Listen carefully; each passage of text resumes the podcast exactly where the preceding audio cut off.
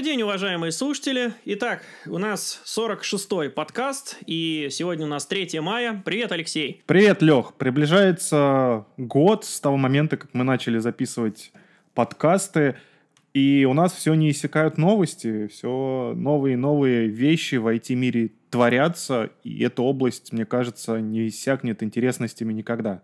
Ну, конечно, каждый день что-то интересное происходит. И у нас компания старается, и конкуренты стараются. Ну что ж, расскажи, что у нас происходит в мире облаков. В мире облаков, а, а точнее в мире VMware э, вышел новый релиз э, VMware Validated Design. Версия этого релиза носит цифру 6, 6.0 вышел. Вышел совсем недавно, буквально несколько дней назад. Несмотря на то, что сам релиз VMware Validated Design носит версию 6.0, основным новшеством здесь, конечно же, является обновленный Bill of Materials, обновленный список компонентов, программных компонентов, которые он покрывает.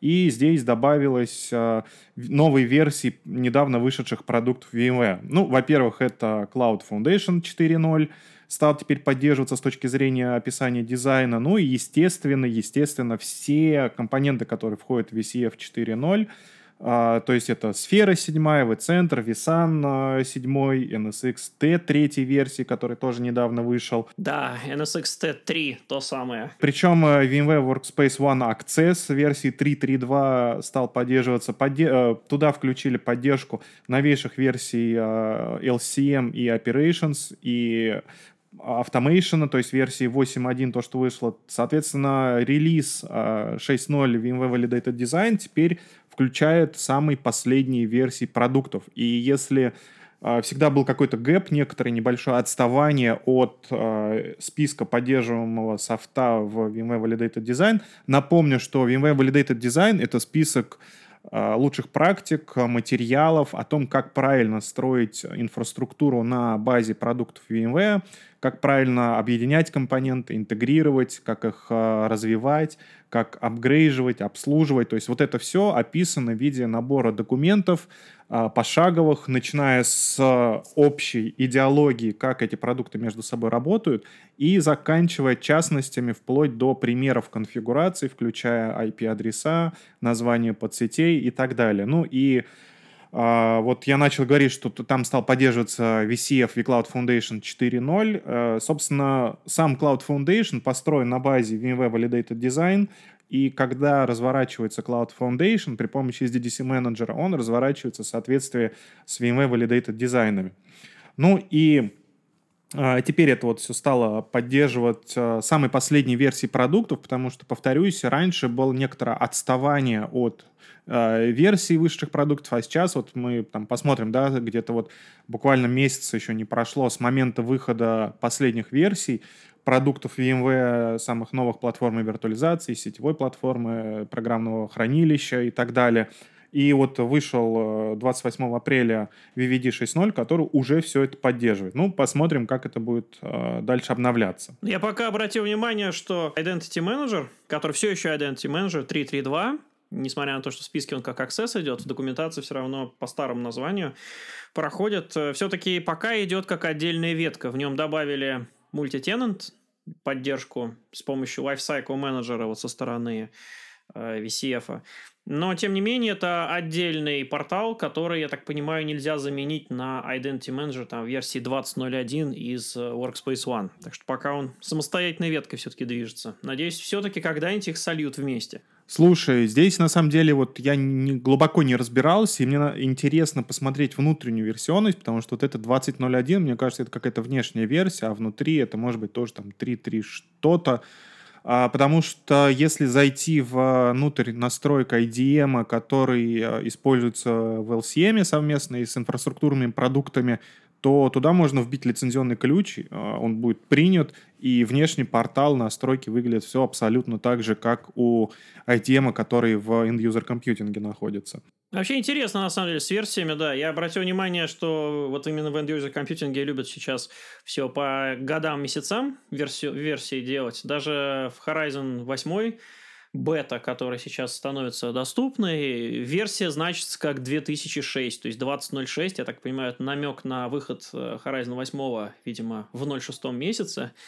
А вот все остальные продукты Мне кажется, это тренд такой, в принципе, в именовании и нумерации софта, и он достаточно понятный, потому что э, если там какие-то названия или версионность из разряда вот 3.3.2, непонятно, это старая версия или новая версия. А когда ты видишь 20.06, ты понимаешь, что этой версии еще практически и нету, а она скоро выйдет. Да, согласен. Ну, на самом деле, я тебе скажу так, что я тут столкнулся еще в рабочих процессах с контейнерами, и, а именно с Photon а, OS. И а, если кто не знает, VMware разрабатывает также open-source продукт для интеграции с инфраструктурой контейнеров ну, на базе Photon OS и ее администрирования в более удобном виде, чтобы было централизованное управление identity пользователя и, в принципе, централизованное управление ролевой моделью доступа и к контейнерам, и к вот а, микровизорам, назовем их так, которые запускают, а, собственно, контейнеры, управление внутри правами с ролевой моделью и так далее. И этот продукт называется Lightwave. Собственно, части этого продукта достаточно давно и хорошо известны людям, которые связаны с инфраструктурой VMware, просто они, наверное, не знают, что а, это есть внутри, а именно вот этот Lightwave состоит из того же самого а, VMAD, который находится внутри, как сервис работает внутри V-центра, VMCA, который выписывает сертификаты, это тоже часть V-центра. А, там находится тот же самый IDM, который обеспечивает identity и работу с identity среди контейнерной среды. И вот, в принципе, эти все продукты, как повторюсь, которые входят в Lightwave, они open source, можно на GitHub, на портале VMware посмотреть, как они работают. А, но версии я там не помню, а хотя, с другой стороны, идеология интеграции там примерно такая же, как и в а, Workspace и в IDM. Вот. Но это было такое лирическое отступление. Здесь, наверное, мне э, добавить больше нечего. Осталось только вот, ну, сказать, что этот документ стоит всем изучить кто работает с инфраструктурой, потому что это важно и тем, кто разрабатывает инфраструктуру, и тем, кто ее обслуживает, потому что это сборник такой э, информации очень важной, и которую нужно знать, э, работая с продуктами VMware, потому что описывается, как это сделать правильно. Перейду к другой теме. Другая тема является продолжением, наверное, обучающих материалов VMware в целом – и называется теперь по аналогии с Kubernetes Академия, называется vSphere Академия, то есть приурочена к выходу новой платформы виртуализации. На а, портале VMware появился новый раздел, который так и называется vSphere Академия, и покрывает все вопросы, связанные именно со сферой. То есть там есть и обзор, и обзор Kubernetes, который встроен в сферу, и обзор, а, что есть с точки зрения машинного интеллекта, то есть ML внутри сферы, какие фишки там реализуются, как это работает. Ну и куча таких вот небольших обучающих и роликов, и подкурсов, а, которые покрывают всю информацию, связанную с новой платформой виртуализации. То есть это тоже стоит изучить а, тем, кто работает со старой версией, соответственно, посмотреть, куда движется, в принципе, платформа и возможно, запланировать обновление. Здесь есть отдельный раздел, который называется Upgrade и посвящен именно о, о тому, как правильно проапгрейдиться с предыдущей версии на э, сферу седьмую. А, ну и тем, кто разрабатывает инфраструктуру, собственно, на базе сферы, посмотреть, куда двигаться дальше. Я затронул э, вот обучающие материалы и говорил про VSphere Академию. На э, портале Kubernetes Академии появился новый курс, э, предназначенный для тех, кто строит приложения – то есть этот курс в основном для разработчиков, которые создают э, новые приложения, запускающиеся на платформе Kubernetes.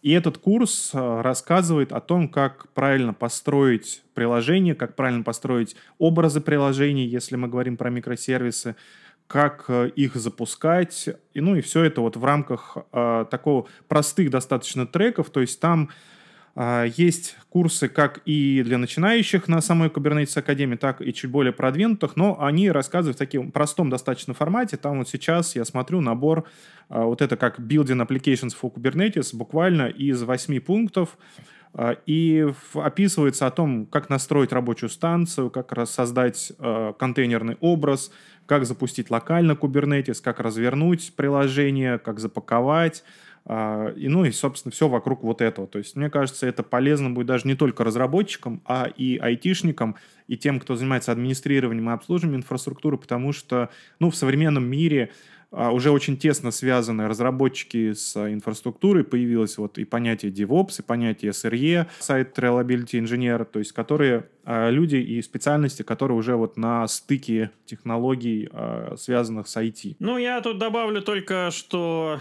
э, вот мне буквально в последнем, по-моему, или в предпоследнем подкасте я рассказывал про Э, интересный блог от Уильяма Лама, где он рассказывал про инсталляцию в Sphere 7 в домашних условиях, как протестировать, как поиграть со сферой 7. И, наверное, это как раз актуально для твоего обучающего курса, который ты упомянул про vSphere 7 Academy, чтобы поиграть и попробовать самому. А, а вот для Kubernetes Academy у него также появился свежий блокпост на тему, как развернуть Kubernetes э, вместе с, ну, вернее так, vSphere 7 с Kubernetes в некой минимальной конфигурации э, совместно с NSX для разруливания сетевых интерфейсов между контейнерами. То есть вот это вместе поднять с помощью ну, некого полуавтоматизированного метода. Единственное, что, конечно, назвать минимальной домашней конфигурации э, требования 8 виртуальных процессоров и, по-моему, 90 96 гигабайт оперативной памяти я бы не отважился, да, и терабайт хранилища. Но, с другой стороны, конечно, сейчас возможности, у, в том числе и домашних серверов, наверное, увеличились. Вот, и, наверное, для тех, у кого есть планы по тестированию, по до создания небольшой лабы, э, ну, может быть, не в домашних условиях, в условиях там организации из там старых серверов. В принципе, задача вполне посильная. Так что обратите внимание, конечно, ссылочку прикладываем к подкасту. Слушай, а тут же наш коллега из Казахстана рассказывал нам недавно, как на неподдержанном железе запустить э, сферу седьмую. Ну вот, отличный апгрейд на нее. То есть, э, зачем просто сферу, когда можно и все остальное тоже добавить и посмотреть, как все это вместе в связке работает. Я когда читал я когда читал анонсы твоих новостей и увидел вот эту, я подумал, ты будешь рассказывать о том, как в принципе запустить Kubernetes. И Kubernetes-то запустить мне показалось, что там сложного, потому что в Docker Desktop, который мы уже неоднократно обсуждали, встроен, э, в последней версии встроен Kubernetes, и устанавливая Docker Desktop, вот на MacBook, например, ты получаешь не только команду Docker, но и kubectl, и, в принципе, там есть галочка запускать контейнеры на базе Kubernetes. Не-не-не, тут все в связке. А оказалось все немножко, да, я, я понял, да, все гораздо хитрее. Тут смотри, основной как бы ресурс на самом деле уходит на NSX Manager традиционно, NSX Manager, NSX Edge, который потребляет там вот порядка 45 гигабайт вместе, да, то есть и поэтому и получается такой большой размер в общем, по оперативной памяти, наверное, наиболее критичный здесь это ресурс. Ну и потому что мы в Кубер запускаем не в виде одного пода, как раз как тот вариант, про который ты сейчас упомянул, на Маке, там один подик, запустить и на нем что-то поиграть с точки зрения именно, наверное, инструкций, э, которые можно запускать на Кубере, там поизучать, в общем, как это работает с точки зрения э, программиста. А вот э, здесь интересно посмотреть именно с точки зрения админа, как множество подов, там, я не знаю, балансировать, сеть между ними настраивать, ну и вообще, в принципе, вот эти инфраструктурные вопросы здесь, конечно, потяжелее получается обвязочка. Ну и вот эта обвязка считается с точки зрения Уильяма для сферы 7 настолько минимальной, что даже официально не поддерживается в VMware, как он говорит. То есть это слишком, слишком маленькая среда тестовая для того, чтобы ее официально считать продуктивной. Но, тем не менее, она рабочая. Ну, раз уж ты залез на область облаков э, и контейнеров, я немножечко сделаю так реверанс в твою сторону – и а, расскажу про небольшую статью, которая вышла в блоге Office of the CIO, то есть а, офис, а, как это CIO-то перевести, директора по IT, но в компании VMware. И вышла статья, которая называется «Что мы изучили как вот в качестве цифрового ответа такого во время э, пандемии существующей», где, а, соответственно, CIO рассказывает, о том, как э, внутри VMware, в принципе, работают технологии, технологии VMware, удаленная работа, как работает это связано с э, доставкой девайсов конечным пользователям. Ну, естественно, как это все в бесконтактном методе, что сотрудники могут э, использовать персональный э, девайс, персональное устройство или получить такое устройство из вендинговой машины, что там заранее уже установлены средства управления мониторинга и безопасности, там и Carbon Black, и Workspace ONE, как это все вместе работает. Мне это показалось интересным с точки зрения use case и того, как это может быть устроено. То есть, э, как вот такую удаленную работу, сейчас это на самом деле достаточно популярная тема, и множество конференций по ней э, проходит, и множество обсуждений, и статей, и вот одна из них, от, так сказать, в принципе, пионеров end-user компьютинга и компаний, которые внутри это по полной используют. То есть VMware рассказывает, как это устроено внутри, чтобы, с одной стороны, обеспечить сотрудников а, рабочими устройствами, чтобы не прерывался процесс самой, собственно, работы, с другой стороны, как обезопасить интеллектуальную собственность компании, потому что в такой распределенной среде, когда сотрудники работают из дома, есть множество точек, а, утечек информации, и как вот, в частности, например, при помощи Carbon Black все это а, минимизируются эти риски и управляется IT-инфраструктура. Ну да. Ну, в принципе, да, компания изначально у нас, конечно, получилась готовой к э, изменениям, ну, просто потому, что уже по миру множество офисов э, компании существует только для того, чтобы служить переговорными комнатами. Сотрудники уже с дома довольно-таки давно работают. Но, тем не менее, да, возникает множество тем побочных разных э, всяких вопросов, которые вот стали проявляться, когда все перешли полностью в компании на такой режим работы.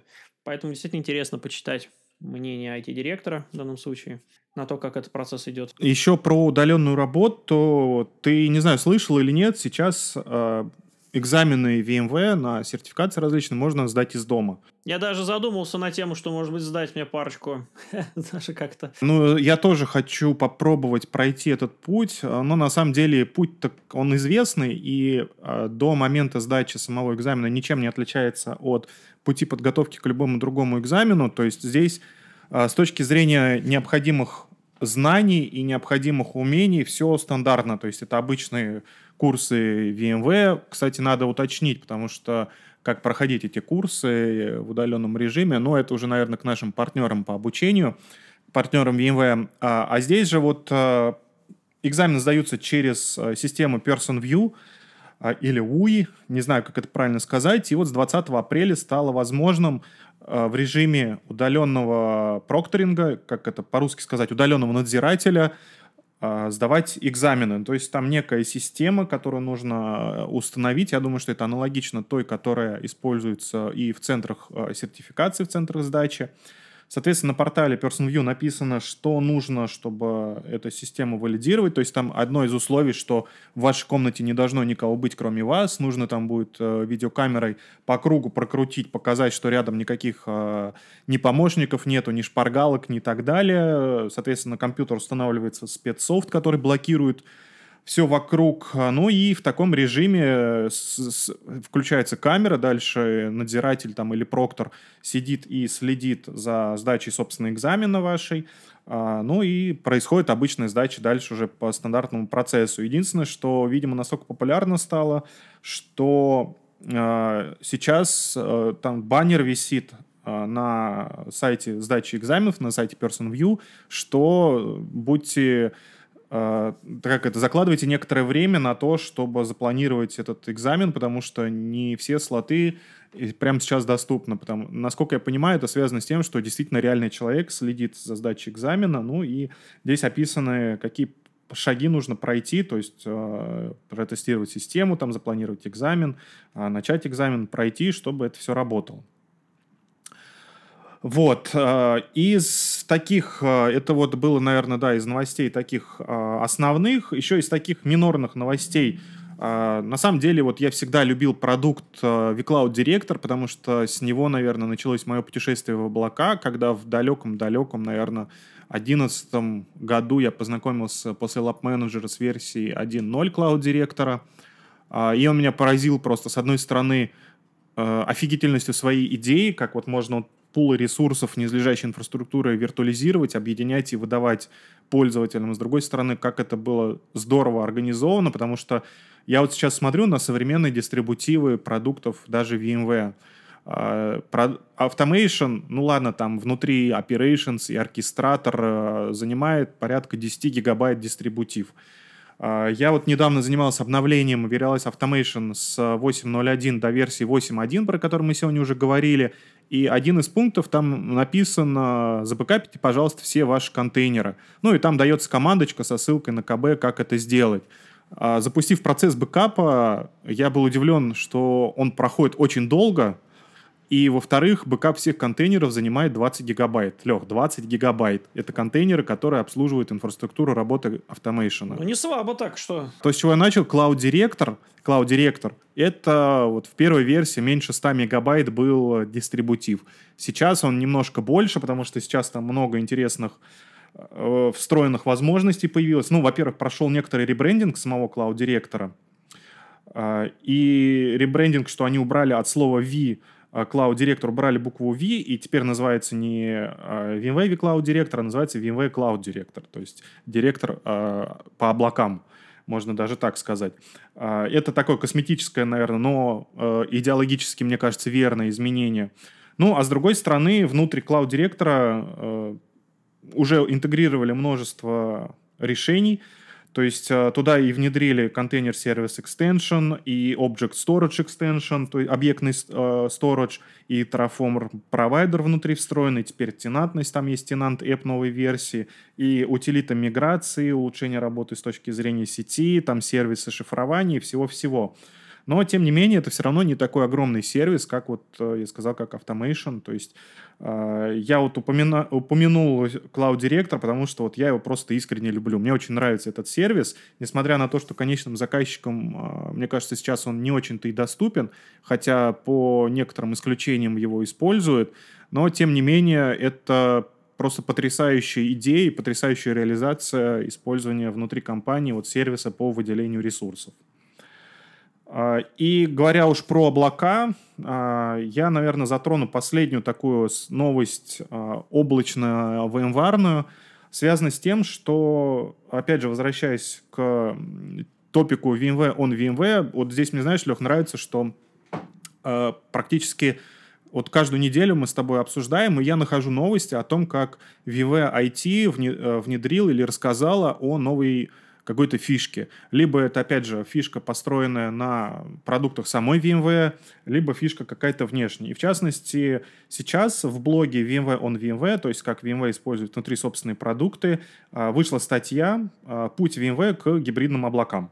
Ну, здесь все просто. В названии внутри рассказывается о том, как построили гибридную инфраструктуру внутри IT VMware, потому что VMware — это международная компания и распределена по большому количеству стран. Соответственно, а, обслуживать нужно много офисов, а, и не всегда хорошо иметь одну локацию с точки зрения даже просто местонахождения. Здесь же рассказывается о том, как построили сетевую связанность между различными SDDC, между различными программными цодами, как, какой софт где располагается, как архитектуру в целом э, самой инфраструктуры IT, VMware и так далее, и так далее. То есть эту статью, опять же, можно почитать как такой референс или как а, образовательный материал для того, чтобы посмотреть, как просто э, делают это люди, ну и в частности те, кто производит свои собственные продукты, как они их также и используют.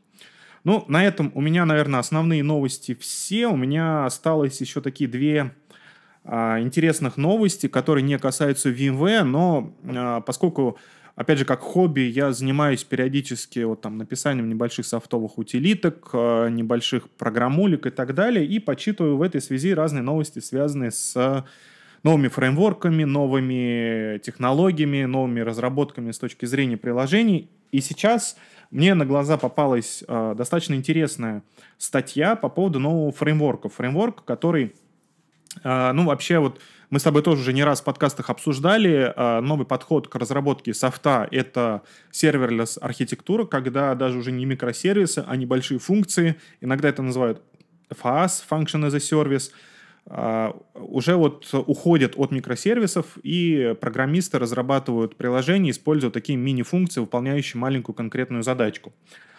И в рамках конференции в рамках одной из конференций вот, а, айтишных, разработческих, а, которая а, как это, аффилировано, наверное, да, называется Advanced Computing System Association. Ребята из Стэнфорда представили новый фреймворк, который называется просто и понятно, gg.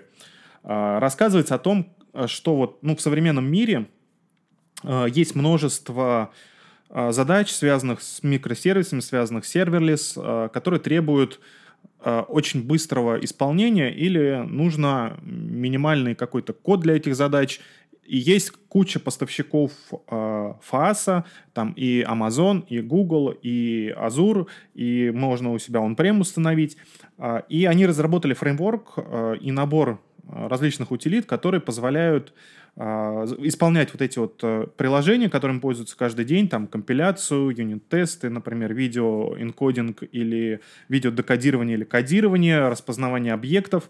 А, используя этот фреймворк, можно распределить на тысячи параллельных задач и использовать вот э, Cloud Function Service, то есть использовать эту serverless архитектуру э, в облаке для того, чтобы... И вот этот фреймворк помогает использовать а, вот эти вот различные облака и serverless архитектуру, чтобы очень быстро исполнять вот эти вот небольшие задачки. То есть а, сам фреймворк помогает распараллелить а, задачи, которые есть у пользователя, отдать куда-то в облако на выполнение, ну и вернуться обратно.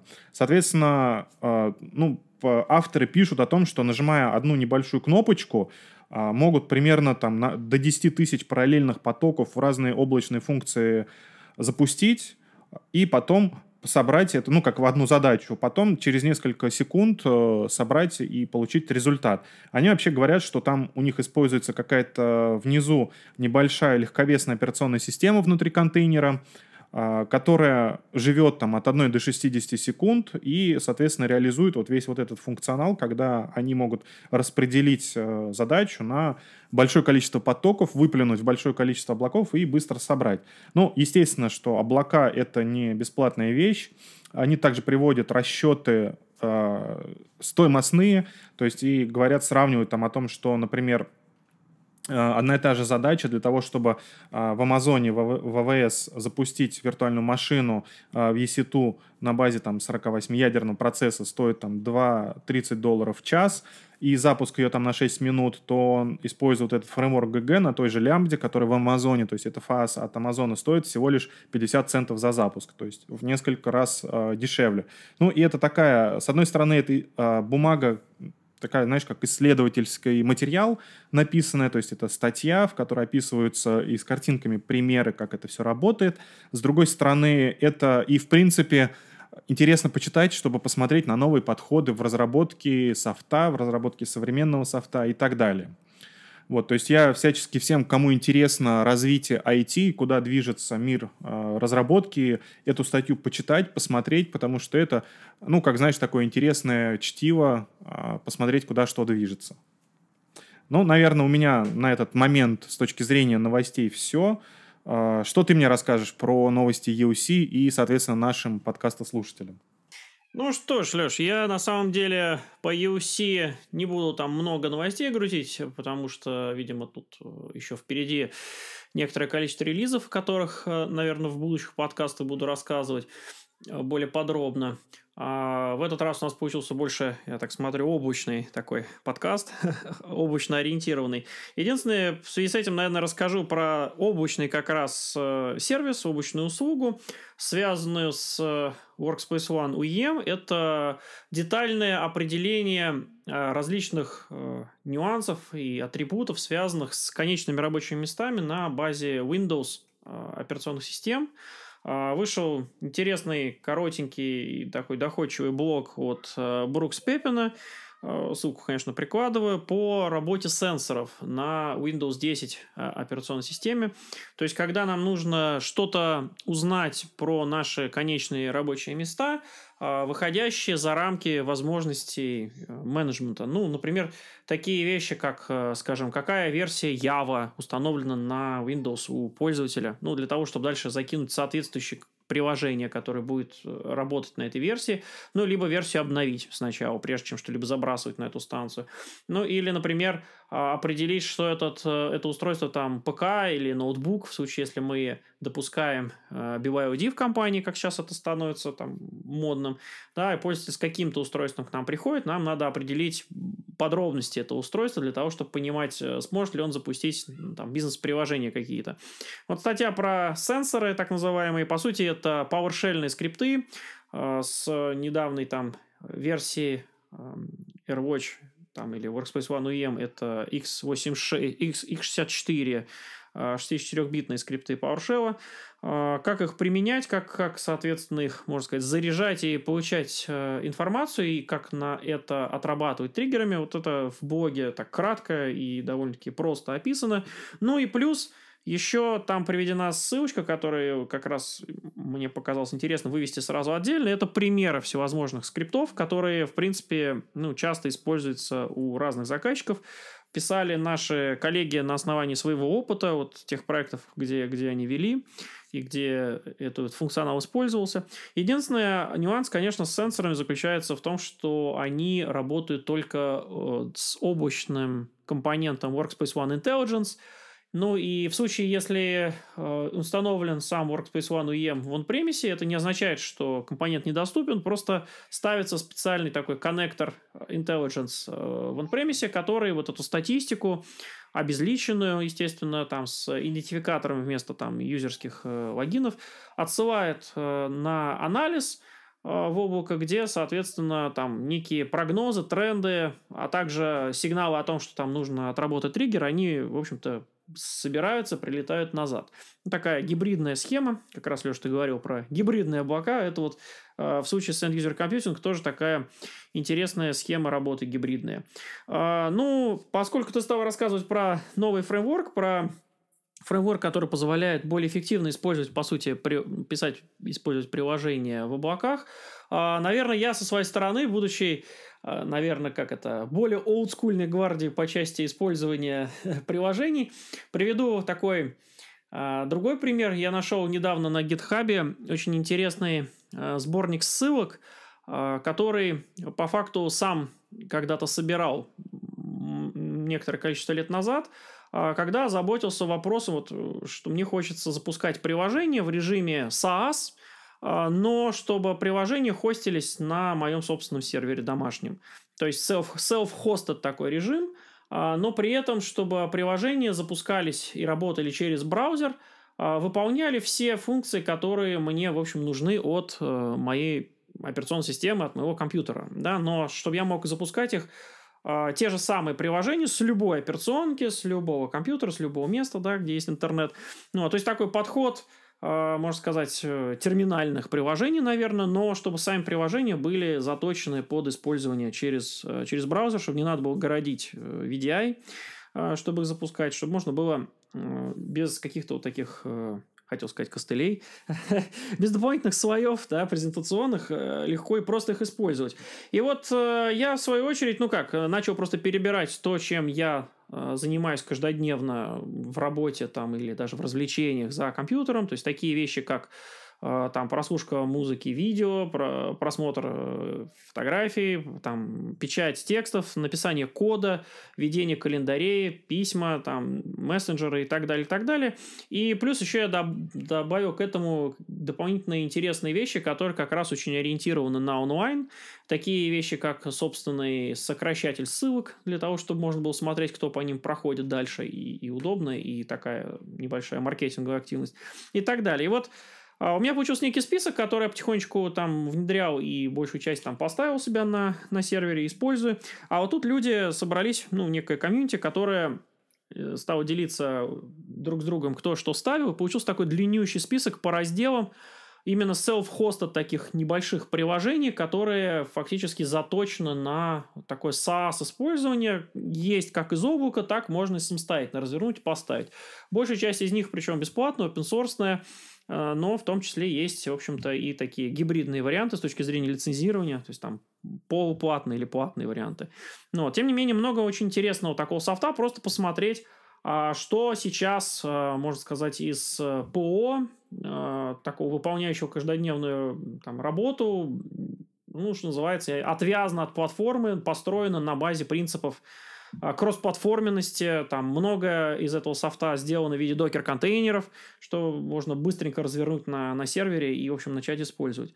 Вот. Ну, ссылочку, конечно, приведу, посмотрите, довольно-таки интересно. Да, я тоже вот люблю такие статьи, обязательно расшарь, я почитаю. Ну что ж, Леш, давай про наши дополнительные всякие интересные темы, а, значит. Смотри, вот вещь, мы сегодня уже рассказывали про безопасность а, и упоминали, и упомянули о том, что компаниям важно, особенно в такой распределенном режиме, обеспечивать безопасность э, своих инфраструктур и безопасность данных, и очень важно наличие вот э, и сохранности интеллектуальной собственности компании. Мне показалось интересным, и знаешь, здесь вот э, как вот я люблю с такими прелюдиями рассказывать, меня всегда удивляло, как находят новые сверхпроводники. Потому что если посмотреть, вот, ну, еще в институте, там, на физике материалов э, нам рассказывали про сверхпроводники и говорили, что вот там такой-то такой-то нашел, открыл новый сверхпроводник и показывают формулу, состоящих там из 7-8 различных элементов. Меня всегда удивляло, как. Как это делают. И вот компания ZecOps опубликовала информацию об уязвимостях нулевого дня в почтовике, который встроен в iOS.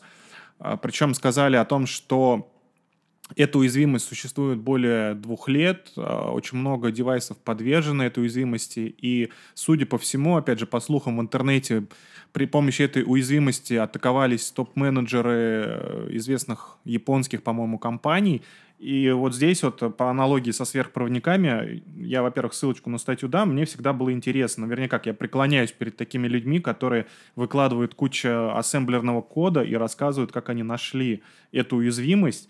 Ну и, соответственно, ссылка вот на описание этой уязвимости и на блог э, ZecOps – мы приложим, э, что интересно. С одной стороны, просто мне интересно почитать, как они дошли до этого и как они вот э, удаленное исполнение этой уязвимости произвели. Э, с другой стороны, это подчеркивает в очередной раз, что на вот теневом рынке существует большое количество уязвимостей, даже известных поставщиков, которые пекутся о защите своего программного обеспечения, а, но даже вот в проверяемом софте существуют дырки, которые позволяют а, получить удаленный доступ к устройству или к информации на этом устройстве. Ну а, соответственно, задача многих компаний, в частности, таких вот как VMware, как приобретенная VMware компания Carbon Black, а, позволить защитить эту информацию и не дать утечь э, важным данным в интернет или куда-либо еще. Да, у нас внедрили Carbon Black довольно-таки активно. Я уже даже увидел на своем MacBook, который находится, как это, заинроллен в э, систему управления, что там Black и появилась иконочка, и что там уже антивирус приехал сам собой как-то настроенный, обновленный. Вот, и уже там что-то сканирует вовсю. Точно такая же ситуация. Ну, посмотрим, как это работает теперь на практике. Я думаю, что следующий, одна из следующих статей в блоге VMware on VMware будет как раз посвящена Carbon Black и безопасности, и как IT-компании э, на большое количество девайсов распространили Carbon Black и при помощи технологий же VMware, Workspace ONE и прочих. Да, посмотрим и расскажем вам, уважаемые слушатели. Ну, а в заключение, что осталось? Э, мне очень понравилось название, которое ты придумал к нашему новому э, топику, сессиям.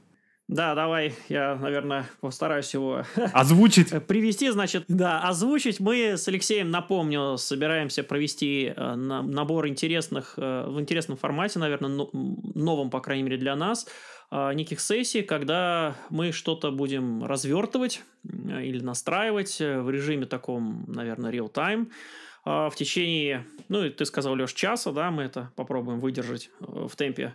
Постараемся не больше часа, да. Да, и кто, кому интересно будет, может заходить, задавать вопросы, там, наверное, общаться. Ну и после этого, конечно, будет некая запись, которая э, будет вот о, о, об этом, да, рассказывать. А, в общем-то, популярная практика, мне кажется, среди разработчиков, такие дни или как-то часы кодинга. Вот в случае с настройкой инфраструктуры я, на самом деле, таких еще не видел таких забегов. Ну вот. А назвал я все это, ну, слушай, я подумал на тему того, что ты, Леш, собираешься это все проводить в пятницу. Пятница это вообще считается среди а, системных администраторов такая сакральный день, когда не нужно Особый, особый день, да? Да, как, как, когда внесенные, да, когда очень хочется, поскольку уже конец работы и тянет на творчество, хочется внести какое-нибудь критическое изменение в инфраструктуру для того, чтобы все, соответственно, упало, и дальше выходные сидеть и разбираться, что же случилось. Поэтому, э, да, для нашего такого live-шоу я и нашел название «Крип», вот, что расшифровывается как «критические работы по инфраструктуре в пятницу». Вот, надеюсь, это подойдет ведет к тому, что мы собираемся да, замутить. Ну и посмотрим, понравится ли это вам. По сути, потому как проголосовали в э, Телеграме, первую сессию мы проведем 8 мая. Посмотрим, как это получится. Ну, даже если придет не очень много народу, потому что это было анонсировано еще до того, как объявили эти дни э, выходными до 11 мая. Э, по крайней мере, Лех, мы проверим, как э, работают все системы, которые мы хотим использовать, как это будет транслироваться. Ну и в любом случае останется запись, на которую можно будет сослаться. Ну и темы первого топика я выбрал автоматизацию и интеграцию Verialize Automation оркестратора и блюпринта из Automation с Ansible. Ну, а в дальнейшем, я думаю, вот уже в пятницу мы раскроем там особенности. То есть, наверное, я это еще раз расскажу в пятницу, но здесь немножечко проанонсирую. Очень много людей, которые работают в IT, администраторов и в заказчиках, э, зачастую, во-первых, спрашивают, как интегрировать наши продукты. Во-вторых, э, почему-то не у всех есть понимание, что такое REST, как он работает, ну и как, собственно, реализовать тот или иной функционал в оркестраторе. Собственно, этому первая сессия и будет посвящена. Пока что ничего ронять не будем, Леха, это я оставлю тебе на там, через неделю, а, чтобы ты что-то показал такое интересное, как уронить, а возможно потом поднять. А, а я вот э, расскажу про базовую интеграцию, про REST и как на питончике, на твоем любимом, написать небольшой скриптик по интеграции через REST автоматизации. Да, я уже представил себе сериал. Сначала в первой серии уронить, потом серии три поднимать обратно. Но, да, повторюсь, поскольку планируется все это делать не в виде запис... записанного демо, несмотря на, на то, что я буду делать в нашей демо-лаборатории, то есть инфраструктура достаточно ванильная, с другой стороны, никакого скрипта заранее... Возможно, все. Да, не, нету, это живая инфраструктура, и возможно все возможно абсолютно все. Если будем что-то ронять, соответственно, постараемся придерживаться формата не более часа, и, значит, будем искать пути решения, рассказывать о них через неделю. Ну что ж, на этом и закончим тогда. Всем пока-пока. Да, всем пока. До новых встреч. Не болейте. До новых встреч.